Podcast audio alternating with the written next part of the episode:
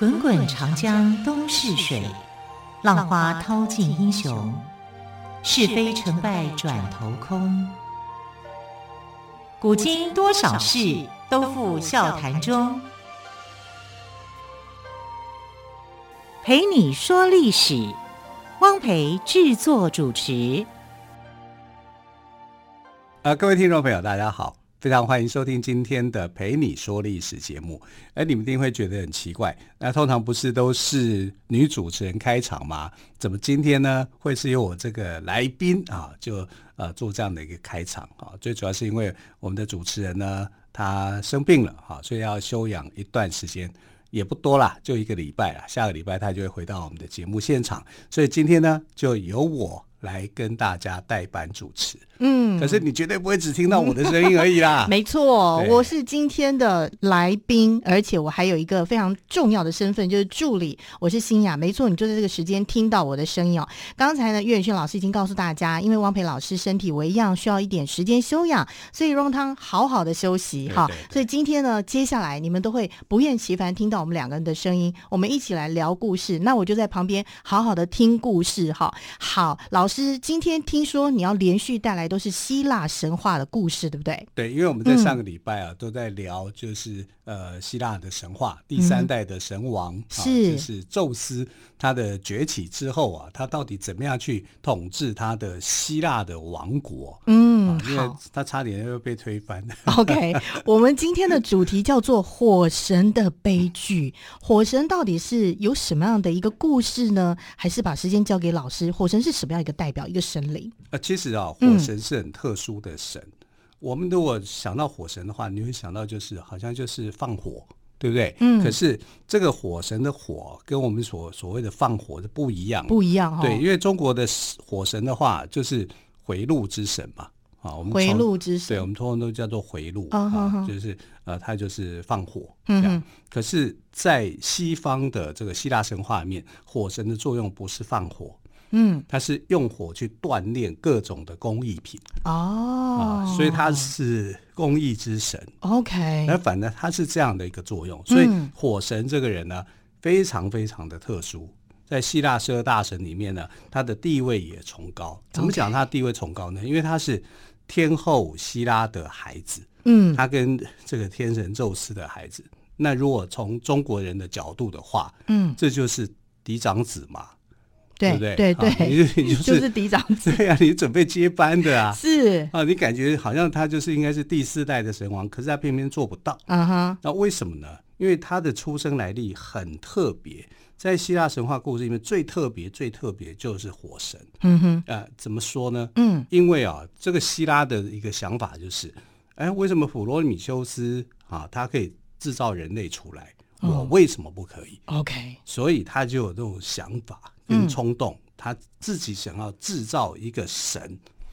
OK， 好有意思，欸、他们都想要造神。对呀、啊嗯，神想要造神、啊嗯嗯，所以你说他跟这个呃宙斯之间，好像是他的孩子，又不太像。嗯，为什么呢？因为他是希拉独立制造出来的。嗯哼，那希拉独立制造出来的时候啊，他也没有像普罗米修斯那样。普罗米普罗米修斯是人类的始祖，就是从希腊神话来看的话，他是这样。嗯、可是等到这个呃火神降生的时候，他没有办法把它变成说啊，我就是给你一个呃有思考的人，嗯哼，啊，我要慢慢来，要从那个婴儿时期这样开始。嗯嗯，所以他其实打造一个婴儿，打造好这个婴儿以后哦，是是希拉自己打造的哦。OK， 打造好以后呢，他觉得婴儿怎么样？好丑。然后他怎么做呢？可能他自己工艺技术不好，是啊，所以他做出一个丑娃娃。丑娃娃以后看到说这什么怪物啊，直接把它丢下去，这么残忍哦！就从奥林帕斯山直接一走。OK， 是这个这个这个，他这个小孩就很可怜，他被丢下去，嗯、婴儿被丢下去以后呢，嗯、在天空里面盘旋一天一夜。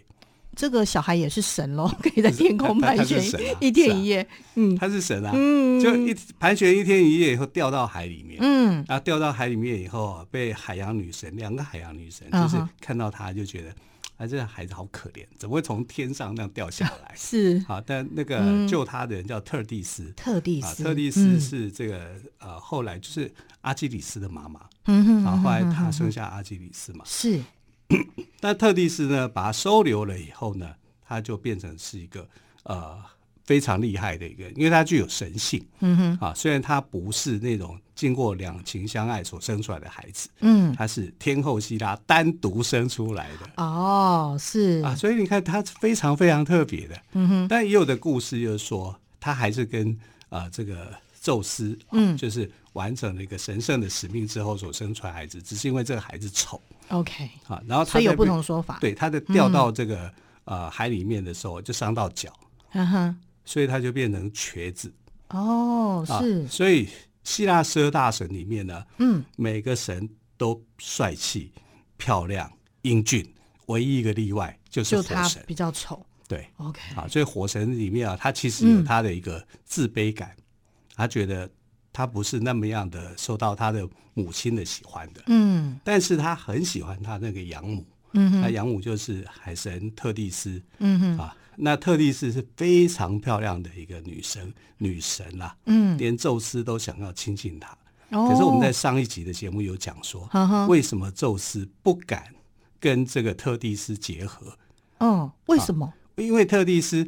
如果他娶特蒂斯的话、哦、特蒂斯生出来的孩子会变成比宙斯更强大、哦、然后取代他的神王地位哦。所以呢宙斯谁都敢碰、哦、但就是不敢碰特蒂斯、哦、这么神奇。所以这个特蒂斯很很重要咯，很重要，在希腊神话里头，在希腊神话里面它非常的重要、哦、OK 对好、啊、所以他是这个阿基里斯的妈妈，嗯啊，所以宙斯为什么会把特蒂斯呢另外嫁给一个凡间的国王，其实主要原因是这样，就是说他不想说、哦、啊，他因为他跟特蒂斯的结合、哦、生下来的一个孩子、哦、然后就变成会抢夺他的王位、哦、他的神王地位就会不见。嗯，哎，你看这个还是有一些这个野心的想法。神界之间还是有互相争权夺利，然后各自展现自己的神通，其实还是要为了能够主掌整个宇宙的感觉。对对对，因为前两个他的爸爸也是这样，他的、哦、他的爷爷也是这样，他们有一个诅咒嘛，嗯、就是说你会被一个强大的这个子孙来取代你。嗯，所以很害怕。对，可是到了宙斯以后，没有人取代他了。哦，啊、宙斯会一直存活到现在，在我们的希腊神话印象里面。哦，原来是这个原因。OK， 好，老师，你刚才提到就是说火神，我们一开始提到说火神跟我们中国不太一样，他这里头火神他必须要懂得用火，而且你刚刚提到呢，这个很丑的这个小孩子哦，他有就是后来的火神，他有很好的一个工艺能力。那我们。怎么知道说？哎，我问一下，这个火神他的工艺技术是说他必须会做很多的这种呃工艺呢，还是说他是很会艺术创造这个部分？哦，他是无师自通，无师自通，所以你想想看，这更强了，这个、太太神奇了。嗯，他以大自然为师啊、嗯哦，所以这个小孩有天分。也就是说，呃，希拉在创造这个孩子的时候呢。感觉上他可能美学观是有缺乏的、啊、所以就造出一个丑孩子。可是这个丑孩子呢却很有艺术，实际上非常有内涵、嗯啊、然后他看到什么他就会学到什么，就是跟大自然是融合在一块、嗯、他是、呃、希腊神话里面少数无师自通的人、嗯哼啊、希腊神话里面无师自通的除了他以外还有另外一个、嗯、半人马那个射手座、哦啊、叫做凯龙、哦、凯龙就是众神的老师、哦、他也是无师自通。哇、啊、那他的话是更厉害、嗯、他几乎什么样看了他都会、嗯、他不只是会放火而已、嗯、你知道这个呃，赫菲斯托斯的另外一个名字罗马名字叫霍尔坎，霍尔坎、呃、霍尔坎的意思就是火山。嗯啊，所以我们现在不是 volcano 那个火山爆发哦 volcano 对对对、嗯那个嗯嗯、这个名字也是从这个火神来的、嗯、OK、啊、因为火山是它的锻炼场，嗯，哪里最有火火山啊啊，所以呃，这个火神的故事很奇特，他几乎就是非常有内涵的一个人，嗯，只是只是长得丑。其实他非常有内涵，嗯、okay, 啊，那这个内涵是让人家觉得是呃，几乎所有的神他所需要的工具都是火神做出来的。举例来说，宙斯的盾牌，宙斯的盾牌也是他做的，也是他做的。OK， 啊，然后那个呃其他的一些武器，嗯啊，雅典娜的武器，雅典娜，雅典娜的武器也是他做的， okay, 啊，然后还有那个死神就是呃赫密斯，赫密斯，爱马仕，对，爱马仕，爱马仕那个飞靴。嗯，也是他做的。哇，他这么厉害，他很厉害，uh-huh. 他几乎各样的武器，嗯，他通通会做，嗯，而且他打造的珠宝、项链什么，哇，就是，所以他所有这种不管是工艺或者是这种所谓的纯艺术品，他都能够做得出来。他是艺术大师哦，啊，这么厉害，所以。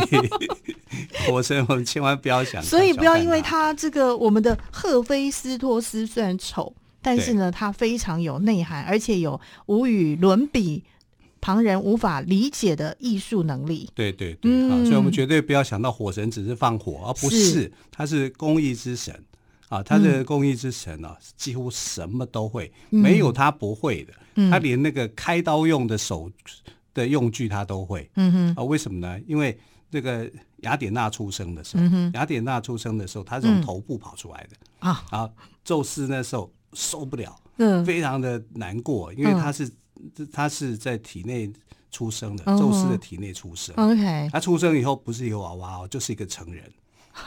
就是一个成人，听神话就是会有这种觉得不可思议的感觉。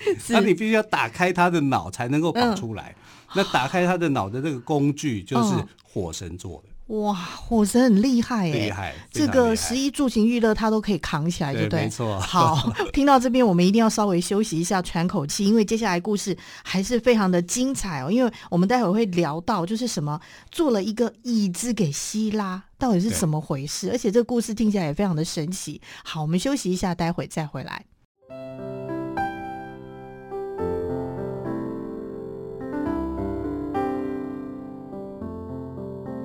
听见台北的声音，拥有颗热情的心，有爱与梦想的电台，台北广播 F M 九三点一。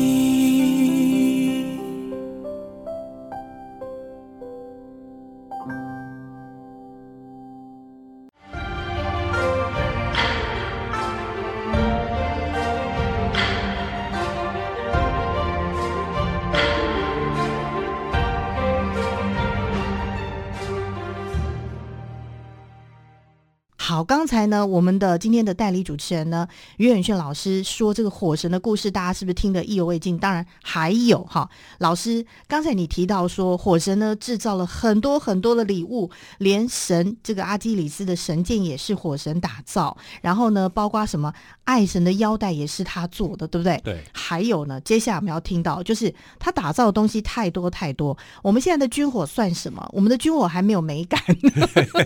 你刚我刚刚这样讲没有错哦，老师，啊，是不是我们的火神做的军火是不是非常的特别？对，嗯，呃、几乎都是他的杰作，嗯。你看爱神的那个剑有没有？爱神射出的剑，啊，也是火神的作品啊。是啊，腰带也是，所以它是几乎就是可刚可柔啊。嗯，啊，然后做的东西美感都很够，嗯啊，重要的是都很有力量。啊，所以这火神之名啊，真的是厉害。嗯，啊，那我们呢再来看，就是说。火神呢，他就算他是外貌丑陋，嗯，可是他内心其实很美，很美，嗯啊，善良，嗯，啊。但是外貌丑陋的人，在这个希腊神话里面，一定被欺负的了，一定的啊，对啊，一定被欺负到死的。对，啊，对，以前神话所有每一个都是俊男美女啊，对，就只有他不是啊，哦，是啊，还掰咖，哦，还是是一个跛子，是，啊，所以他其实内心里面的痛苦是很高的。可是你知道吗？他这个成名以后。他怎么成名的？就是他的养母特蒂斯就抚养他，照顾他，然后他自己天生天养，各种都东西都学会。嗯，他学会了以后呢，就变成说，有一次天后希拉就在那边想说，哎，为什么赫蒂斯啊，特蒂斯这个女人，她海洋女神，不过就是一个小仙女而已。嗯，她怎么穿得那么好？里面的一些衣服啊、发簪啊，什么东西，嗯，她觉得哇，都很高贵。是，那谁打的？啊，就火神打造的，火神打造送给他的啊，因为养大他嘛，啊，所以他就觉得那为什么有这好东西？因为好东西一问啊，原来他就是当年被他丢到海里面的、哦、那个孩子，他一定很后悔，很后悔啊、嗯、所以他就说我想要，嗯，然后就把他收回来。哪有这种事？这些人真的太坏了，就认亲啊，嗯嗯嗯，就是哎、欸，我才是你真正的妈妈。哎、嗯欸，如果你是火神，你会怎么想？我是火神的话，我不见得会接受哎、欸。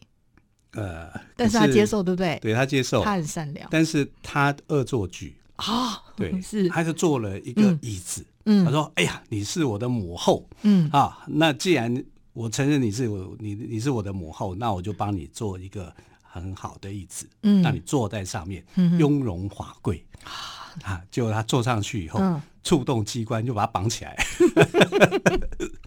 他应该只是小小绑他一下吧？对啊，就恶作剧嘛， oh, okay. uh, 就是惩罚嘛。你当初为什么把我从天上掉到这个？对，把我丢弃。对，从天空掉到海底。嗯。”谁有办法？有几个小孩刚出生没多久，你就把他弄过。虽然他不是他出生的，嗯，啊，他是他制造出来的人。好，这么一说啦、嗯啊，就是说他的版本故事里面，我比较能够接受这个版本，因为版本故事太有趣了。对对、啊，他的那个亲生的小孩竟然是他制造出来的。嗯，那他就回报给这个天后希拉这个恶作剧。嗯，那、啊、后来天后希拉就想说，啊，也是我欠你的啦。嗯，啊，所以就，哎、欸、，OK。好，母子就和好如一。嗯，那他就觉得说，那如果我们母子和好，我总要送一些礼物给你吧。嗯，但是我又没有你那么厉害的技术。嗯哼，所以他就把爱神嫁给他。哦，可是也要爱神愿意嫁给他。爱神愿意啊。OK， 好，我礼物收很多啊。所以这样听起来，以前也是蛮拜金的。爱神比较拜金。对啊，我就是说爱爱神拜金。哦，原来是这样，所以希拉觉得对不起他这个自己制造的这个儿子，所以他就把爱神呢许配给他的儿子。对对对。哦、啊。可是对于爱神来讲，这重要吗？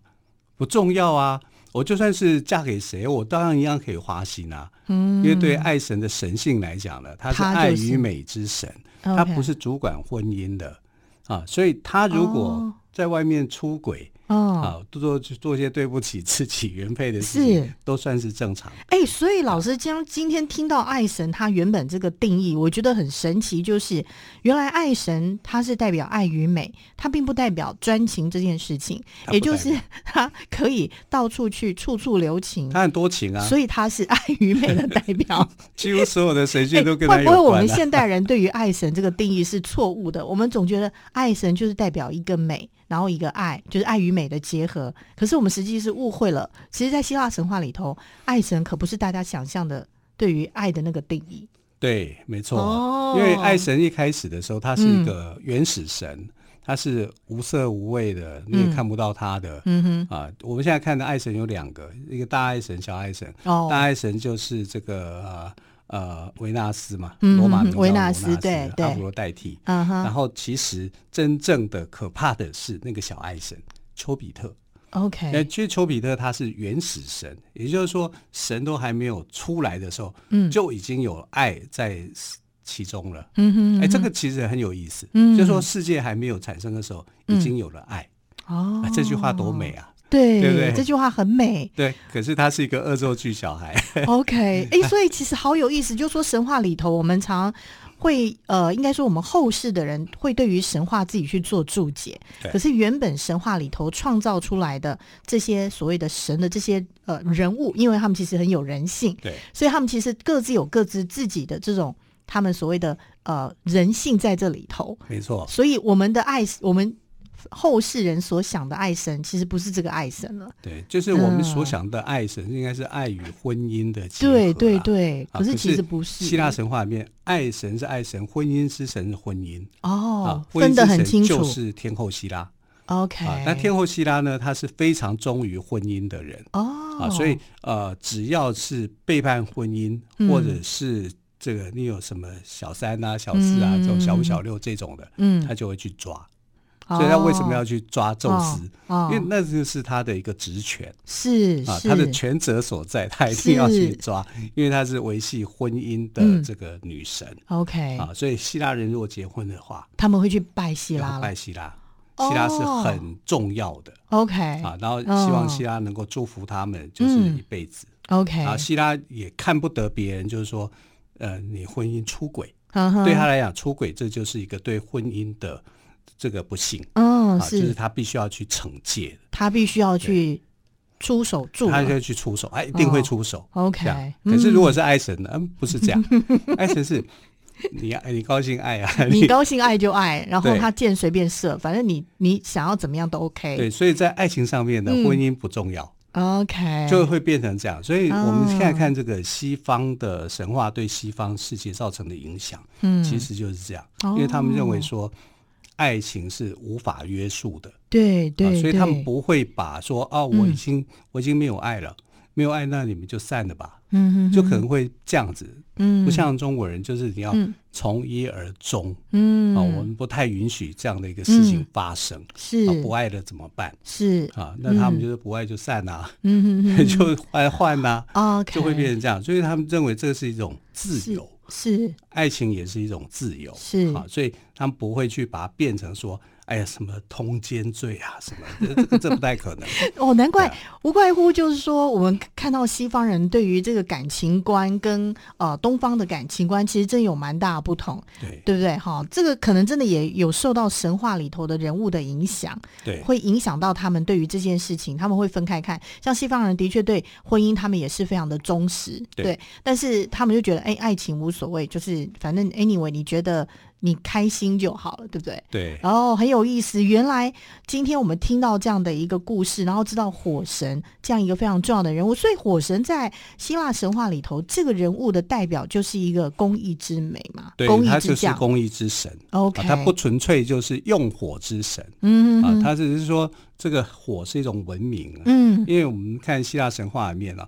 火是老天给的最好的礼物，给人类最珍贵的、嗯、对对对 对, 对、啊、所以才有普罗米修斯盗天火嘛。嗯，普罗米修斯为什么要盗天火？